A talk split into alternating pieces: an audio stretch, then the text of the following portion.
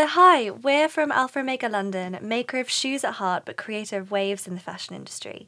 We started this podcast series to tackle head on the current issues that matter in the society we live in today and get honest views from the mouths that matter. So, in this series, we're discussing how fashion over the years has frolicked with its association with revolutionary causes and social injustices, revolutionising both the industry and the way we view gender in a post industrialised world. So, tackling this discussion, this series, is Tamara. Nazina. Priyanka. Kate. Okay, so um, welcome and thank you for tuning in to the final episode um, of this series. This next episode is going to be primarily about looking at whether agender fashion as a trend is pretty much the solution to um, creating a world that's that's a little bit more progressive and, and gender equal. Or if that's pretty much what fashion intends is it you know it's establishing whether that's its purpose whether whether it is trying to solve that conundrum. I don't know, the way that I see it is that it's almost just trying to be like a like a plaster, you know, and it's kind of like a one size fits all and it's like, mm. okay, well, we're having a little bit of a crisis right now. Some people are on two kind of ends of the spectrum it's like some people don't associate with either male or female or the people that do associate with male and female, they don't like the bad connotation. You know, agender to me, agender is very masculine yeah it's a yeah. woman that that is toning down on femininity Absolutely. and a guy can i just don't um, i i feel like a guy would still wear the same thing Yeah. if if we if you were in i don't know when selfridges did that agender kind Pop-up, of floor yes. if you were in there a guy could pick up anything and he would be like cool Still look like what a guy. i'd wear Yeah. still look Yeah. like a guy but a girl would pick it up and maybe look like a pubescent boy Yeah, exactly. And she'll look like a pubescent boy because she's wearing a baggy t-shirt that hides that she has boobs, and she's wearing Yeah. some, some like shapeless trousers, Yeah.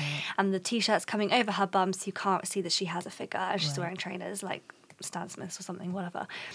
Like, Uh, do, do you know what? To to a degree, um, I get where the pre- I get the premise. The premise is about, you know, kind of trying to not be perceived purely by your your gender identity and and having that mask because I think, you know, really we shouldn't be defined by our gender identities as we've discussed before. Mm-hmm. However, we should feel empowered. You can't. I, I believe you should be feel empowered by who you are individually, and you know I don't necessarily feel as though gender identities should define who you are. It But I should just think be. if- It it should it, and then I think the way fashion kind of plays into that should be to encourage that empowerment. And I feel as though this this sort of agender concept is it's it's a little bit it, it it's almost counterproductive um, for gender binary sexes and I don't know necessarily whether it's going to be productive for communities who don't necessarily subscribe to who are transgender or or who subscribe to other gender identities. I don't know how how much this is really going to you know create such an impact on their lives and how they feel integrated into you know into acceptance. I just really. feel it strips away identity more than anything. Yeah. I just think it's it's it's very But I guess for some, faceless. that's the issue. It's being categorized in one box or the other. So maybe But does that really away- empower you? Does that really give someone empowerment to kind of, like we've said before, you know, and we've mentioned over the past few episodes, it kind of makes you just blend into the crowd. It's not very outstanding. It's not very, you know, raucous. It's it's pretty bland. And does that really um does I don't know. I mean, because personally, I don't subscribe to that myself, and I I genuinely don't know the answer to this. But is it actually very empowering to kind of not be associated to, to essentially anything to be almost like a blank canvas Is that just because the industry's answer to it has been so dull? Yeah. Mm. Really, if if they have because yeah. Yeah. because they haven't really come up with. They've just stuck a label on a big T-shirt But and not really not come up with dull? anything terribly innovative or anything to show that actually agender fashion could be so much more. There is so much more to it and so many ways you could go with it, but they haven't really bothered. I think the industry hasn't been able to successfully incorporate agender styles seamlessly. Like it's it's it's highlighting it in uh, in ways we wouldn't want to see it. Uh, I was actually going through a lot of fashion blogs, like a lot of queer fashion blogs, and the kind of styles they come up with, the the way they mix and match things. You know, there's laces with leather, there's um, very bold prints, but it, but the way they do it uh, it just looks fantastic. So I think we spoke about trickle down theory in, um, in the last week. I think uh, so. If fashion, uh, if brands started to take up the trickle up theory. Uh, If they started to look at street The styles up, and kind yeah, of yeah, like yeah. incorporate those, I think it would do wonders. But I think it's worrying though because if they do incorporate the trickle up theory, are they really doing it for any social cause, or are they doing it because they see people want that and they, and like we've mentioned again before, it's for profitability. It's so they can mm. get a return on investment. And I know it's it's a very dark and pessimistic way of looking at things, but I think at the end of the day, the fashion industry. In my view, fashion industry it's a, it's an industry, it's a business, and what do mm-hmm. businesses do? They make money, mm. and I think that they yeah they can hijack on what people want but are they really doing it for a good cause are they or are they just doing it because they think yeah you know this seems profitable right now Well, they also we want said- to remain relevant and, prog- Yeah. in, and and be seen to be progressive or at least championing. but I know we've causes. mentioned you know with the Selfridges and it was a it was a pop up that's the mm. thing we're saying and how in, you know how invested in a cause can you really or are you really if mm. it's something temporary and then they'll move on to something else the next week Yeah, yeah, absolutely. Well, you know, I, I think also it, it, it wants to, um, yeah, as I said before, it just wants to, um, you know, create this sort of outsider looking in type of scenario where we briefly take a glimpse of this exotic, you know, community and we and we take from that, you know, this whole new concept that we can repackage um, as a concept that has existed in the past before and, and maybe attach a bit of a social message to it, given that there are so many buzzwords about gender inequality in, in other, you know, sort of spheres of, of society at the moment. I think that's the thing, though. If it's, it would be much more like worthwhile to stick with it, to Yeah. invest time Yeah. in getting people used to the idea, getting your average shopper used to a different shopping concept, um, keeping these ranges in store easily available among all the other ranges, so it's not, you know, that would be much more progressive to my mind to introduce this as the new normal whatever gender you subscribe to, you can go into a store and products are accessible to you, available to you. The shopping environment is one that you feel comfortable in, and you can just go and do an everyday activity and enjoy it the same way other people do who are already catered for. Um, that would that would be where they made the difference mm. for me, which is what I would like to see them do, rather than we just have a pop up shop or a pop up trend Yeah. or a I Yeah. think maybe we're missing kind of a really important question, though, is that despite how invested they are into it, I mean, at the end of the day, is it still just kind of forcing the f- a female into a male aesthetic?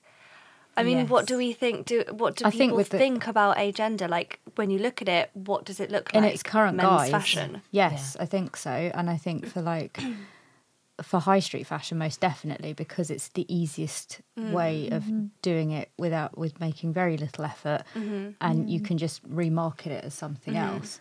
Um, yeah, I mean, the question comes if people are going to invest in this, that they need to, you know, I'm sure there's other designers out there doing much more innovative things and probably been doing them for a while, but get no sort of credit for it or anything like that.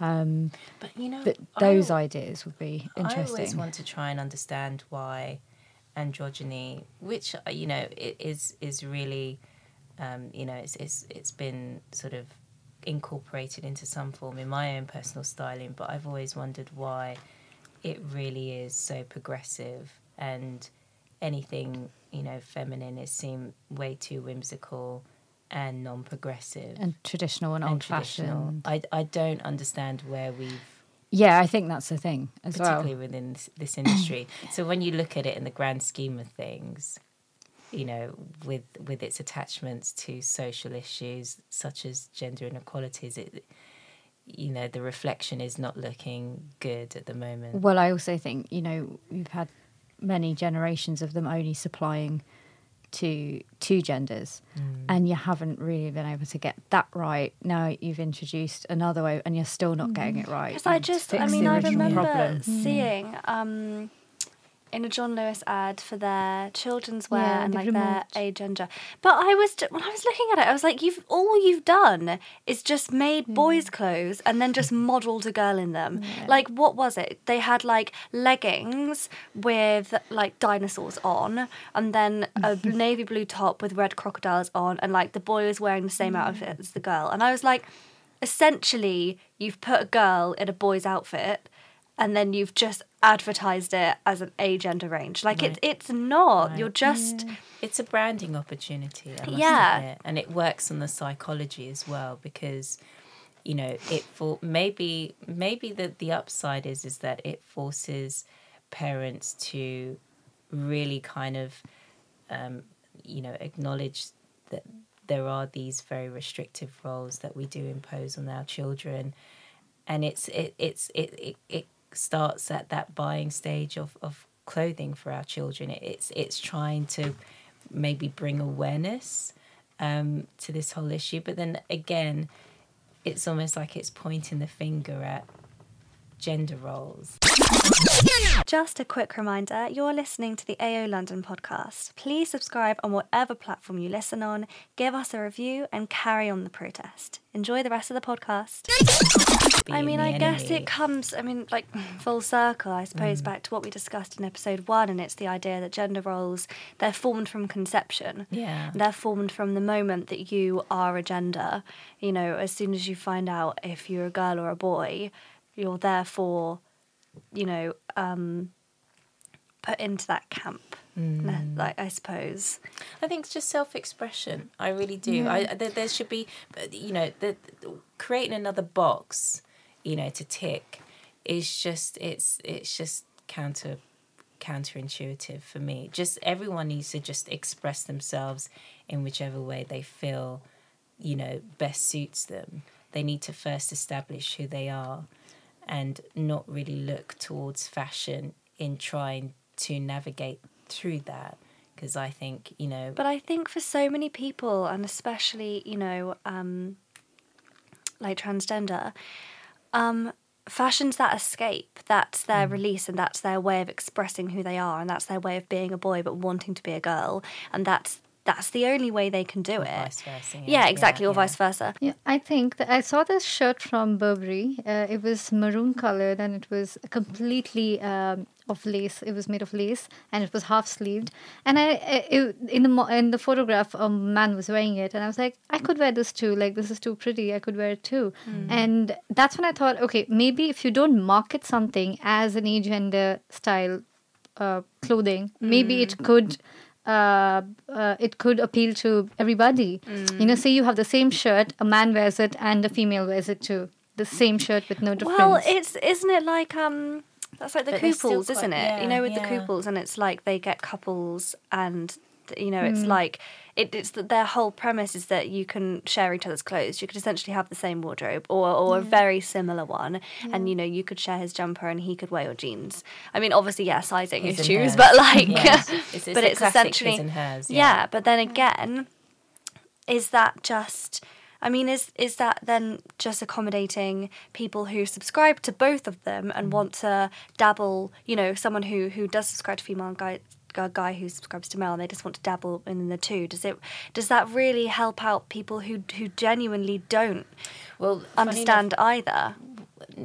the the funny thing with um, Laura's dissertation was that she, uh, sorry, she's a student from uh, who was studying psychology um, in fashion um, at MA level, and she um, she identified that actually it's the process of buying clothing um, for transgender people or people within the LGBT community that they struggle with, um, you know, quite often. So having that ability to be able to, you know, be in an agender environment makes, you know, whatever emotional, negative emotional connotations that are associated or the anxiety that's associated with buying clothes, it, it, it takes that away.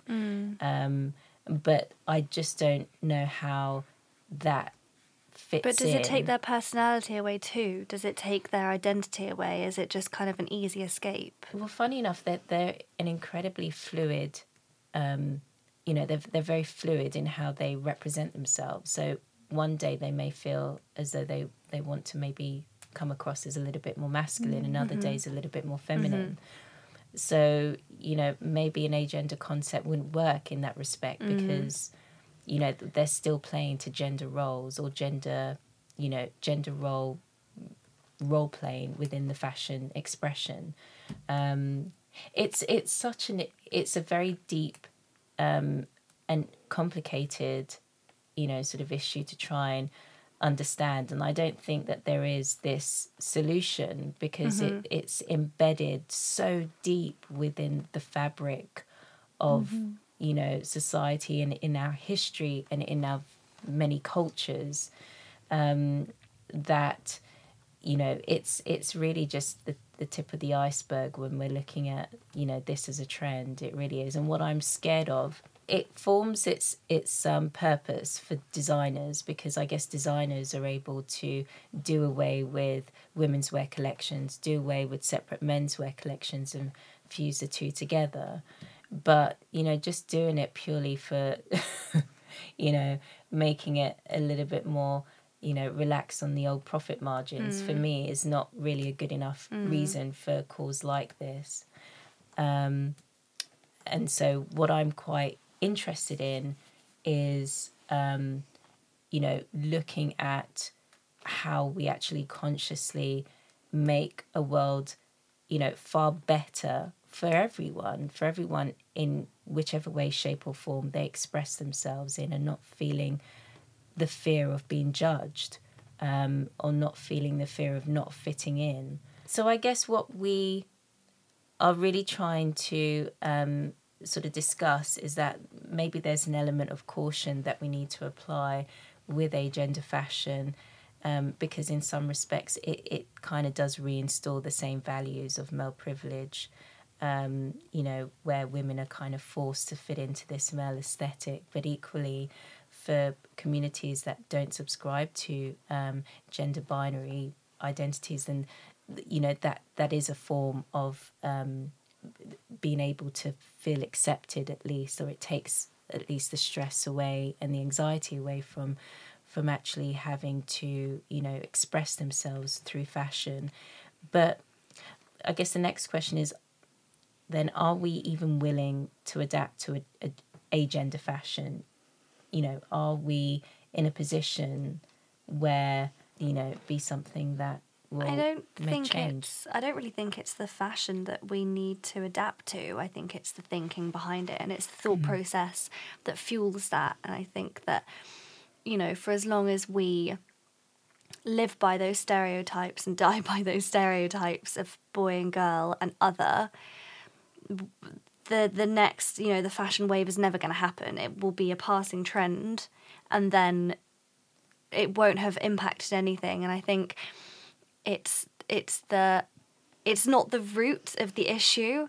It's for me, and, and again, a really pessimistic view, but I genuinely just think it's it's the fashion industry trying to profit on a very deep social issue and a very current issue that a lot of people you know it affects a lot of people but i just don't think that you know um just having an agender range and every company having something that's not for boys or for girls but it's technically a, a girl in boys clothes like it, it's not it's not solving anything. It does bring awareness and i think that's the only takeaway point. Yeah, mm. Yeah, it gives I agree. visibility yeah. to It- something that was invisible. exactly. Mm-hmm. It brings awareness mm. because there is a lot that goes on with people who struggle with mm-hmm. gender Definitely. identities. And i think it's their struggle that i empathize with whether the fashion industry empathizes with those struggles i doubt it because they're going to be seen as exotic today Mm-hmm. and old news tomorrow. You know, there's going to be another trend or another subculture that the fashion industry will find interesting that it can make itself more relevant, you know, through the, the exploitation of. So, uh, me personally, I empathize with those with those individuals, with those communities. However, um, whether I feel that this is something that can really make you know um, a societal change in in the way gender roles and gender identities are are, are pretty much the you know applied. Maybe I don't know. m- Maybe maybe not. I mean, you can't argue that it hasn't started a conversation. Exactly. Yeah. um, Yeah. and it, it it does give a, a sort of an awareness to it puts headlines in newspapers and I don't think that's a bad thing. And um I, you know I think it's potentially a very good thing. I know it hasn't some of the initiatives haven't always got a lot of good press but at least if it's in the press it's being talked about. Right. um, and those conversations become more audible in kind of terms of baby steps. Then I guess there's yeah. there's there are some positives to it. I just think because you you know everybody knows there's a monetary issue behind this, there's business interest behind this. It it doesn't always feel, Authentic. authentic. authentic, yeah. Yeah. and But I I think that's a shame because and it I- is very important. I guess similar, very similar actually to awareness of mental health. It's yeah, it, it it's baby steps, but the first step is awareness, and it's Yeah. raising awareness that you know, um, like mental health is is a disease. It you know you can't see it, but it's a disease, mm-hmm. and not being able to identify with either being male or female is a social issue and it's not something that should be looked on as a profit measure you know Yeah. and like Yeah. a like a profit Yeah. opportunity Yeah, yeah. and i guess yeah as soon as there is a business interest people get you know they get wary and they start losing confidence and losing trust I think if they keep this business thinking aside for a while, and if, mm. and I, I- I do have faith in the industry. Otherwise, I think they have incredible power to kind of change perspectives. Mm. So maybe sooner or later it should happen. Thanks so much for listening. Please let us know your thoughts and carry on the discussion on social media at alpha omega underscore London. Please subscribe on whichever platform you listen on and leave us a review to carry on the protest.